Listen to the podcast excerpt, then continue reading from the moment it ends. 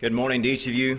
Greetings in the name of Jesus, the one that we gather to worship and trust that your week was a good week and that God was real to you and uh, that you have found yourself in His will.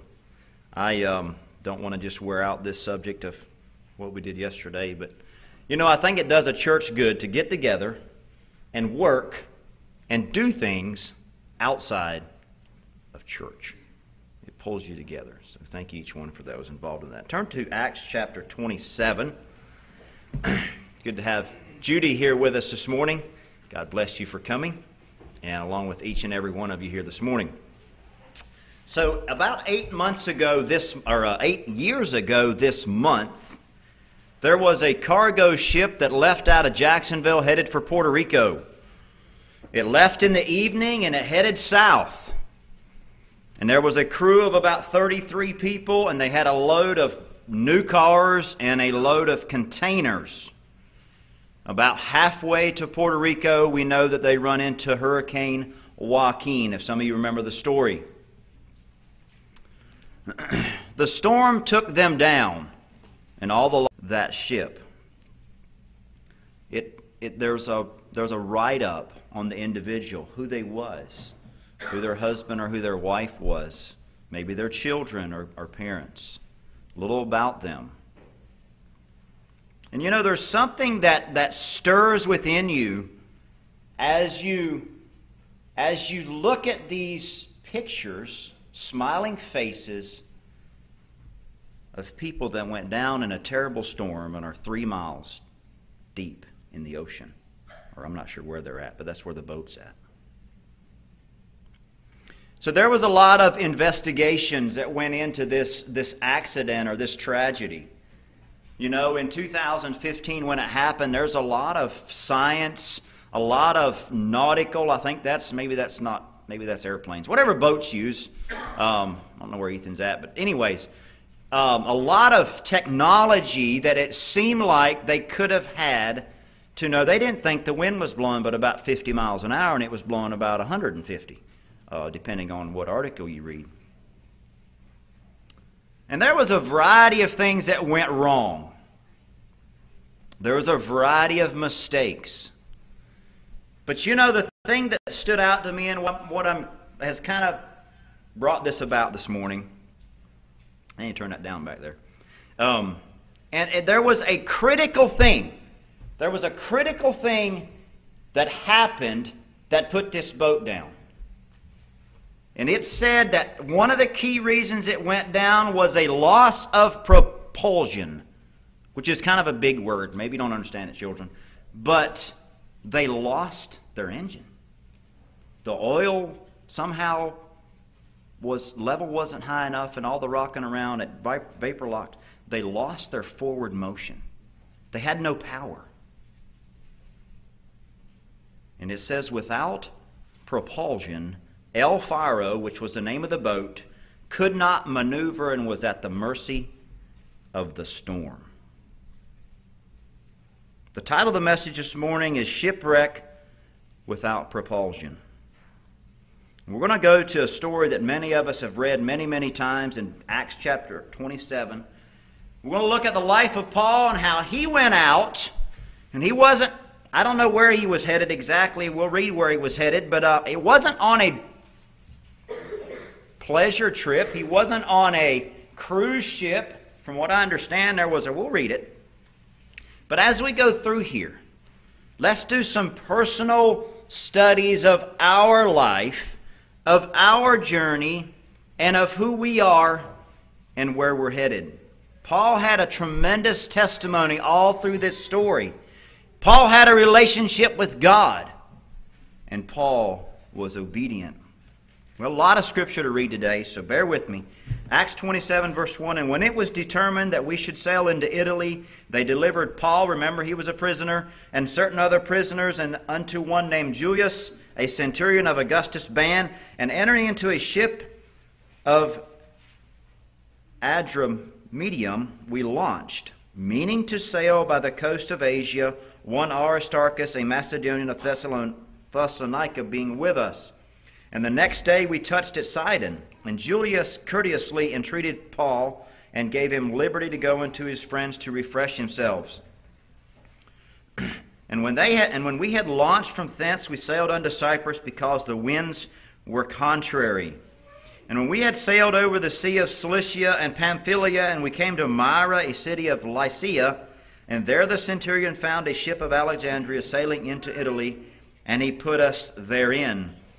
And when we had sailed slowly many days, and scarce were come over against Cnidus, the wind not suffering us, we sailed unto Crete, under Crete, over against Salome, Salmone, and hardly passing it, came unto a place which is called the Fair Havens, nigh whereunto was the city of Lasea. Now, when much time was spent, and when sailing was now dangerous, because the fast was now already past, Paul admonished them. Time of the year wasn't working out. Paul said, Sirs, I perceive that this voyage will be with hurt and much damage, not only of the lady and the ship, but also of our lives. Nevertheless, the centurion believed the master and the owner of the ship more than those things which were spoken by Paul. And because the haven was not commodious to winter in, the more part advised, they advised to depart thence also if by any means they might attain to, to Phoenix, and there to winter, which is in the haven of Crete, and lieth toward the southwest and northwest. And when the south wind blew softly, supposing that they had obtained their purpose, loosing thence, they sailed close by Crete. But not long after, there rose against it a tempestuous wind called Euroclydon. And when the ship was caught and could not bear up into the wind, we let her drive. And running under a certain island which is called Clauda, we had much work to come by the boat, which when they had taken up, they used helps undergirding the ship, and fearing lest they should fall into the quicksands, strake sail, and so were driven. And we being exceedingly tossed with a tempest, the next day they lightened the ship. And the third day we cast out with our own hands the tackling of the ship. And when neither sun nor stars in many days appeared, and no small tempest lay on us, all hope that we should be saved was then taken away. But after long abstinence, Paul stood forth in the midst of them and said, Sirs, ye should have hearkened unto me, and not have loosed from Crete, and to have gained this harm and loss. And now I exhort you to be of good cheer for there shall be no loss of any man's life among you, but of the ship. For there stood my for there stood by me this night the angel of God, whose I am and whom I serve. Take special note of Paul's testimony in this time of his life. Whose I am and whom I serve, saying, Fear not, Paul, thou must be brought before Caesar, and lo, God hath given thee all them that sail with thee. This was the message Paul shared with this group of people. Wherefore, sirs, be of good cheer, for I believe God that it shall be even as it was told me. Howbeit, we must be cast upon a certain island. But when the fourteenth night was come, as we were driven up and down in Adria about midnight, the shipmen deemed that they drew near to some country, and sounded and found it was twenty fathoms. When they had gone a little farther, they sounded again and found it fifteen fathoms. Then, fearing lest we should have fallen upon rocks, they cast four anchors out of the stern and wished for the day. And as the shipmen were about to flee out of the ship, when they had let down the boat into the sea, the little or big lifeboat, whatever it was, under color as they, they would have cast anchors out of the foreship, Paul said to the centurion and to the soldiers, Except these abide in the ship, you cannot be saved. Then the soldiers cut off the ropes of the boat and let her fall off. And while the day was coming on, Paul besought them all to take meat, saying, This day is the fourteenth day that ye have tarried and continued fasting, having taken nothing.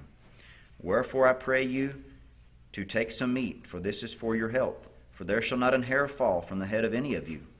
And when he had thus spoken, he took bread and gave thanks to God in presence of them all. And when he had broken it, he began to eat.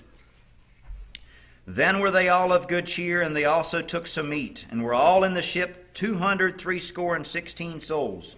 And when they had eaten enough, they lightened the ship and cast out the wheat into the sea. And when it was day, they knew not the land, but they discovered a certain creek with a shore, into the which they were minded, if it were possible, to thrust in the ship. When they had taken up the anchors, they committed themselves unto the sea, and loosed the rudder bands, and hoisted up the mainsail to the wind, and made toward the shore. And falling into a place where two seas met, they ran the ship aground, and the forepart stuck fast and remained unmovable, but the hinder part was broken with the violence of the waves. And the soldiers' counsel was to kill the prisoners, lest any of them should swim out and escape. But the centurion, willing to save Paul, kept them for their purpose, and commanded that they which could swim should cast, them, cast themselves first into the sea and get to land, and the rest, some on boards, some on broken pieces of the ship. And so it came to pass that they escaped all safe to land. So here we have Paul heading out on this voyage as a prisoner. And he knows what's going to happen. He's told them what's going to happen. And I don't know that Paul knew there was going to be a hurricane or a storm or whatever it was. I don't know that Paul knew how high the waves were going to get or how much wind they was going to have. But he said, Sirs, I perceive that this voyage will be with hurt and much damage, not only of the lading and ship, but also of our lives. You know, if we go back to the story that we started out with, no one knew, at least that I can find, that this was even a possibility of happening. As a matter of fact, while they were fighting that storm, I don't remember the time, but there was hours, if I remember correctly, before the captain of El Faro called everybody to action. You know, we've got a problem. We've got to get this running and that running and do this and that. It was it was it was some time. So just kind of going through these these 40 some verses we read. Not long after in verse 14 it says there arose a tempestuous wind called Euroclydon, and when the ship was caught and could not bear up the wind, it says we let her drive. We see a ship that was sailing. It didn't have any diesel engines on it, it was sailing, but it lost its propulsion. It says we let her drive. And running unto a, under a certain island, which is called Clauda, it says we had much work to come by the boat. I'm assuming at some point they started fighting that sail again, or fighting the rudder, or whatever they had to control it. You know, they didn't have the opportunity to throw those containers off the ship that they were on out here when they was headed to Puerto Rico. They didn't have the manpower, the necessary things to throw the cargo off. This particular story, they could get rid of it.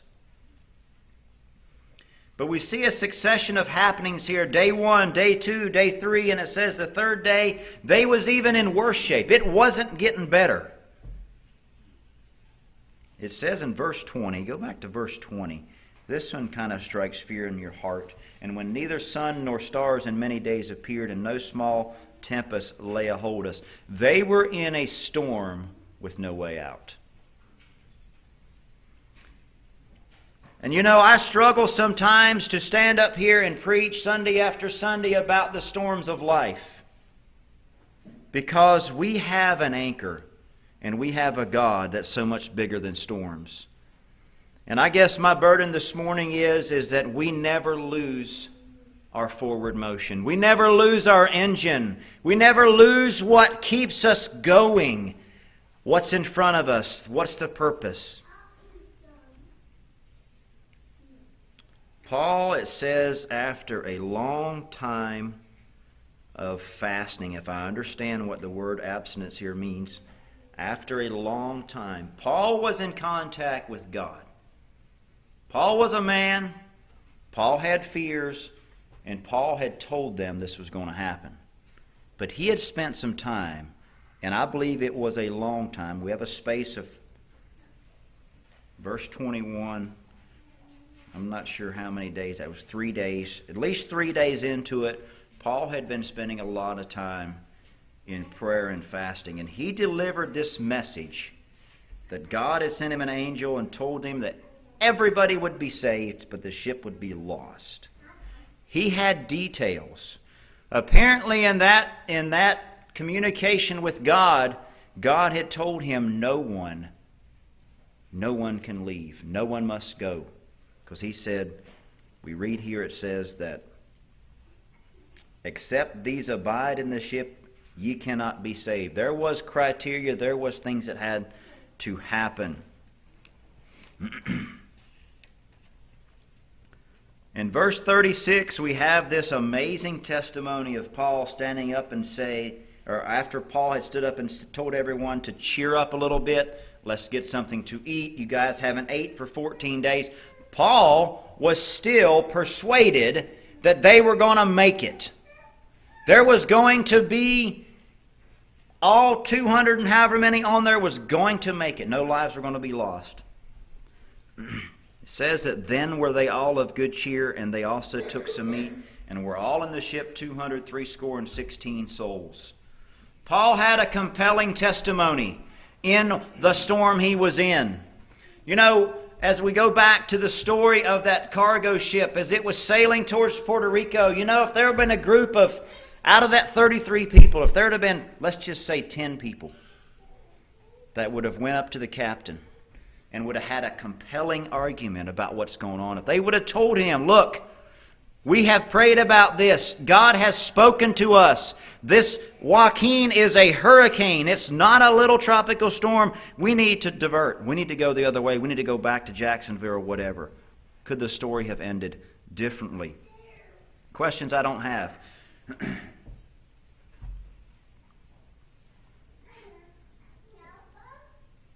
when those men tried to under the under the radar if you want to call it get that lifeboat down and get out of there.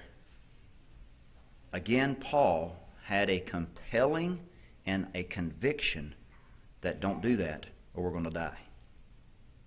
He got through to them. It says when morning came they raised the sail and headed for the shore. They swam or floated to shore and all 276 people were saved. They that escaped all safe to the land. They rode on boards if they didn't know how to swim. What a picture! I don't know if the sea was calm, I don't know if it was rough, but they made it. What needed to happen for this story to end this way? El Faro is 15,000 feet deep in the ocean all lives were lost. It lost its forward motion. It lost its momentum. It lost its propulsion. I would like to go back to Acts chapter 21. And I would like to pick up some lessons in the next few minutes here of Paul. And what I believe carried him through this season of life.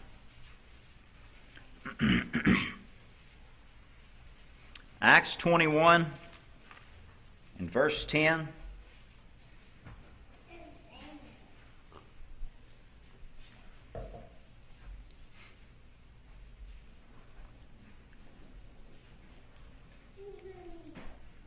And as we tarried there many days, there came down from Judea a certain prophet named Agabus. And when he was come unto us, he took Paul's girdle and bound his own hands and feet, and said, Thus saith the Holy Ghost, so shall the Jews at Jerusalem bind the man that owneth this girdle, and shall deliver him into the hands of the Gentiles.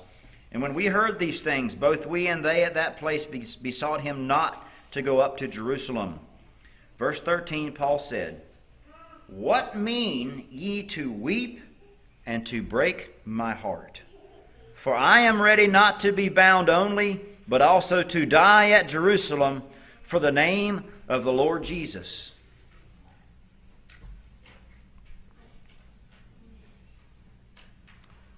And when he would not be persuaded, we cease saying, The will of the Lord be done. Make this personal to you this morning as you think about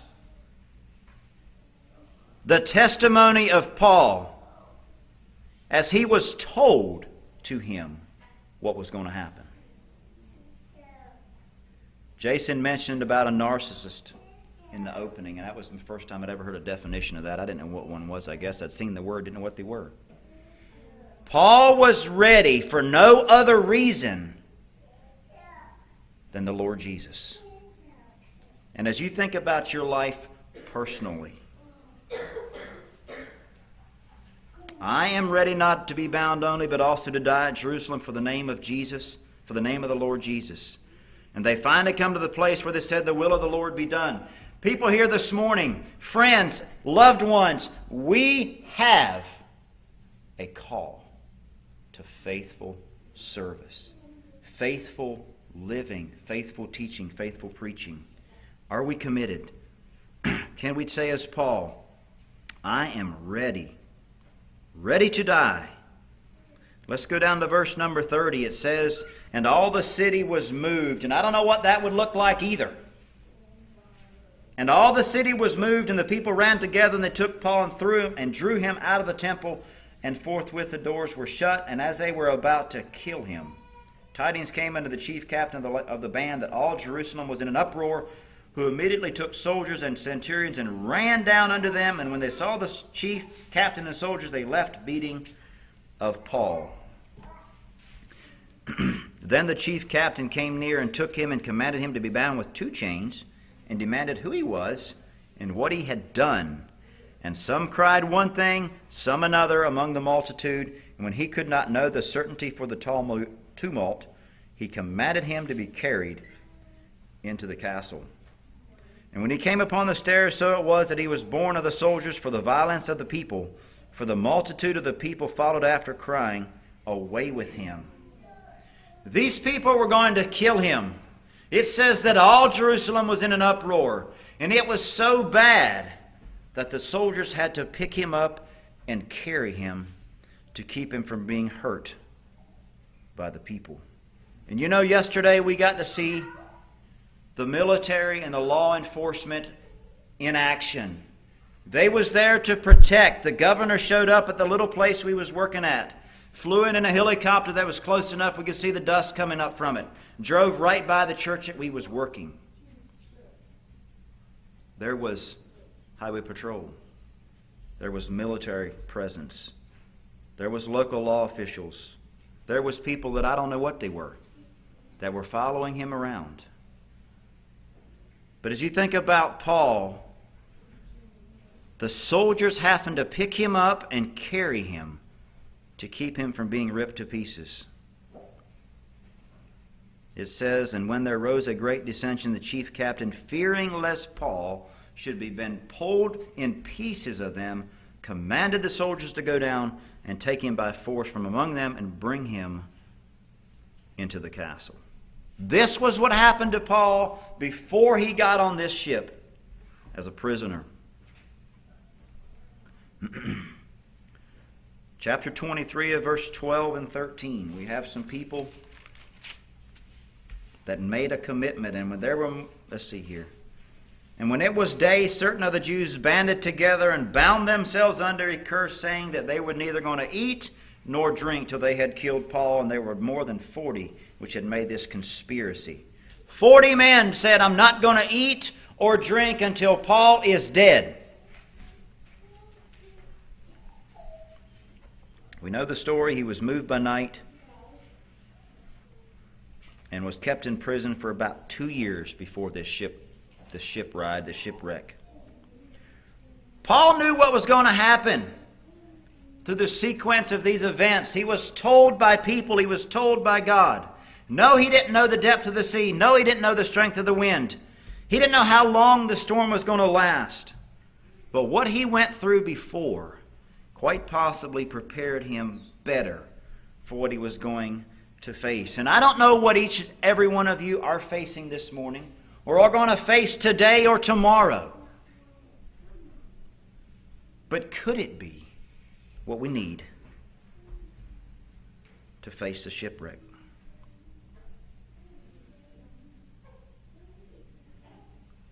He believed the promise of God when God said, Fear not, Paul, thou must be brought before Caesar, and lo, God hath given thee all them that sail with thee. Wherefore, sirs, be of good cheer, for I believe God,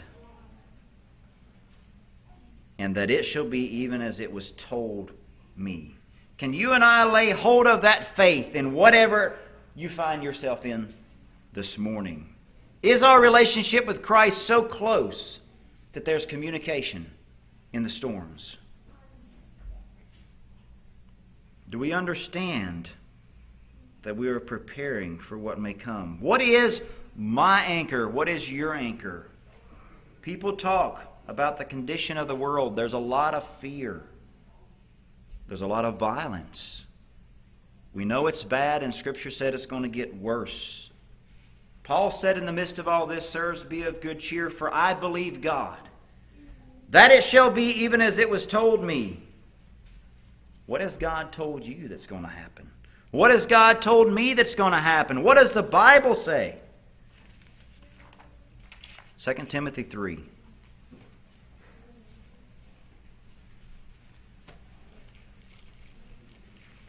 2 Timothy 3 and verse number 1, it says, This know also that in the last days perilous times shall come. For men shall be lovers of their own selves. Men shall be boasters. Men shall be covetous, proud, blasphemers, disobedient to parents, unthankful, and unholy. Now, that list of things there, we tend to pick out the worst. We tend to pick out the bad. But it says perilous times are going to come, and then this is what's going to happen. Men are going to be lovers of their own selves. Men are going to be covetous, boasters, proud, blasphemers, disobedient to parents, unthankful, and unholy. Verse 3 without natural affection, truce breakers, false accusers, incontinent, fierce, despisers of those that are good, traitors, heady, high minded, lovers of pleasures more than lovers of God, having a form of godliness, but denying the power thereof, from such turn away. Dear people, this morning we have it so good. And Justin mentioned this this morning in, in devotions. You know, it's easy to get up on a plane.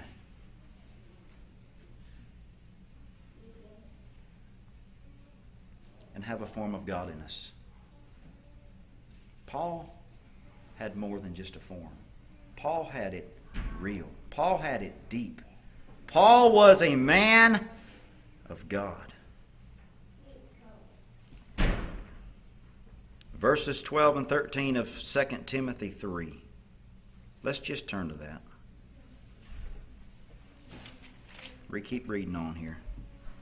2 Timothy 3 12 and 13 says, Yea, and all that will live godly in Christ Jesus shall suffer persecution. But evil men and seducers shall wax worse and worse, deceiving and being deceived. As we think about a ship without propulsion, it is a person without a foundation, without a anchor, without a relationship.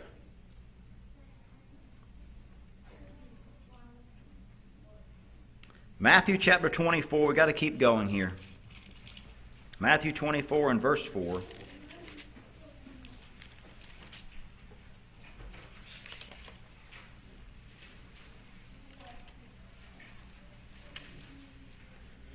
And Jesus answered and said unto them, Take heed that no man deceive you, for many shall come in my name, saying, I am Christ, and shall deceive many. And ye shall hear wars and rumors of wars. See that ye be not troubled, for all these things must come to pass, but the end is not yet. For nation shall rise against nations, and kingdom against kingdom, and there shall be famines, and pestilences, and earthquakes in divers places. All these are the beginning of sorrow. Then shall they deliver you up to be afflicted, and shall kill you, and you shall be hated of all nations for my name's sake. Then shall many be offended, and shall betray one another, and shall hate one another. Many false prophets shall rise and shall deceive many. And because iniquity shall abound, the love of many shall wax cold. But he that shall endure unto the end, the same shall be saved. And this gospel of the kingdom shall be preached in all the world for a witness unto all nations, and then shall the end come. This is Bible. This is what's going to happen. This is what is happening. what is our message to the people today?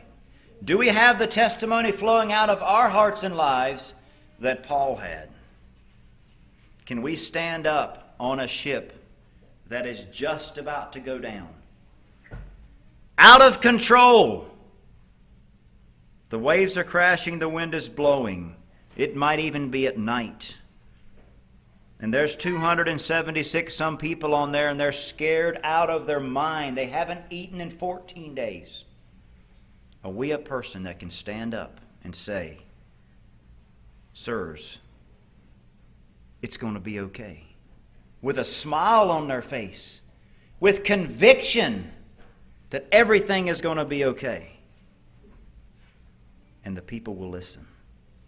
Can we have a conversation with our neighbor or with our young people or with each other as, as moms and dads, as, as in, in whatever life, whatever situation you're in? Can we have a compelling conversation with each other that allows us to have that peace that everything's going to be okay? I don't know how long it was, but it wasn't long after that. They were sitting around eating. And, it says, and of good cheer. The storm wasn't over, the boat was still rocking. What message do we have to stand up and share today? Matthew 5.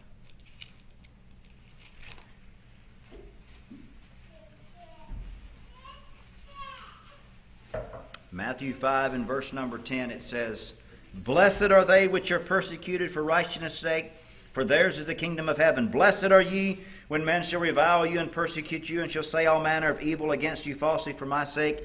And it says here to rejoice and be exceeding glad, for great is your reward in heaven, for so persecuted they the prophets which were before you. This is what the Word of God says. This is the message that we have to stand up and share. The storm is real, but Paul said, I believe God that it shall be even as it was told me. 2 Timothy 2:11 says it is a faithful saying for if we be dead with him we shall also live with him if we suffer we shall reign with him but if we deny him he also will deny us James chapter 1 and verse 12 says, Blessed is the man that endureth temptation, for when he is tried, what's going to happen? Can someone here this morning tell me? He shall receive a crown of life, which the Lord hath promised to them that love him. James 1 and verse 2 says, My brethren, count it all joy when you fall into all kinds of what? Temptations. Temptation is real, people. It's real. It's hard. It's tough. I believe God. Matthew 16, verse 18. We've got to turn to this one. I know we're out of time, and I'm sorry. Matthew 16, verse 18.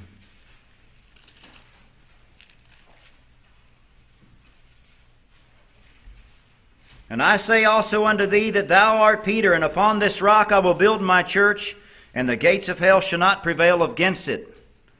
And I will give unto thee the keys of, of, the kingdom of heaven, and whatsoever thou shalt bind on earth shall be bound in heaven, and whatsoever thou shalt loose on earth shall be loosed in heaven. Do you believe this this morning, that there's going to be a faithful remnant of people? Jesus said, I will build my church, and the gates of hell shall not prevail against it.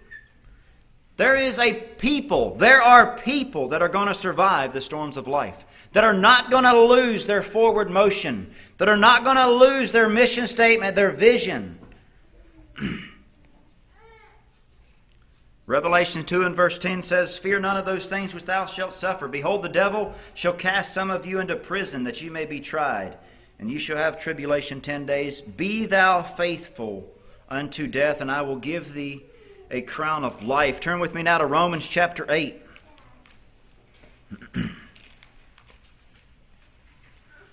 Romans 8 and verse 18 says, For I reckon that the sufferings of this present time are not worthy to be compared with the glory which shall be revealed in us.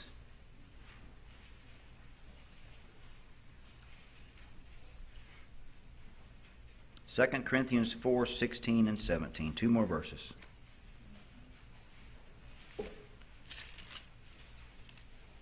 For which cause we faint not. But though our outward man perish, yet the inward man is renewed day by day. For our light affliction, which is but for a moment, worketh for us a far more exceeding and eternal weight of glory. Are we a people that can stand up in the night, can stand up in the storm, in a convicting and compelling and compassionate way, convey to everybody listening to us that everything's going to be okay?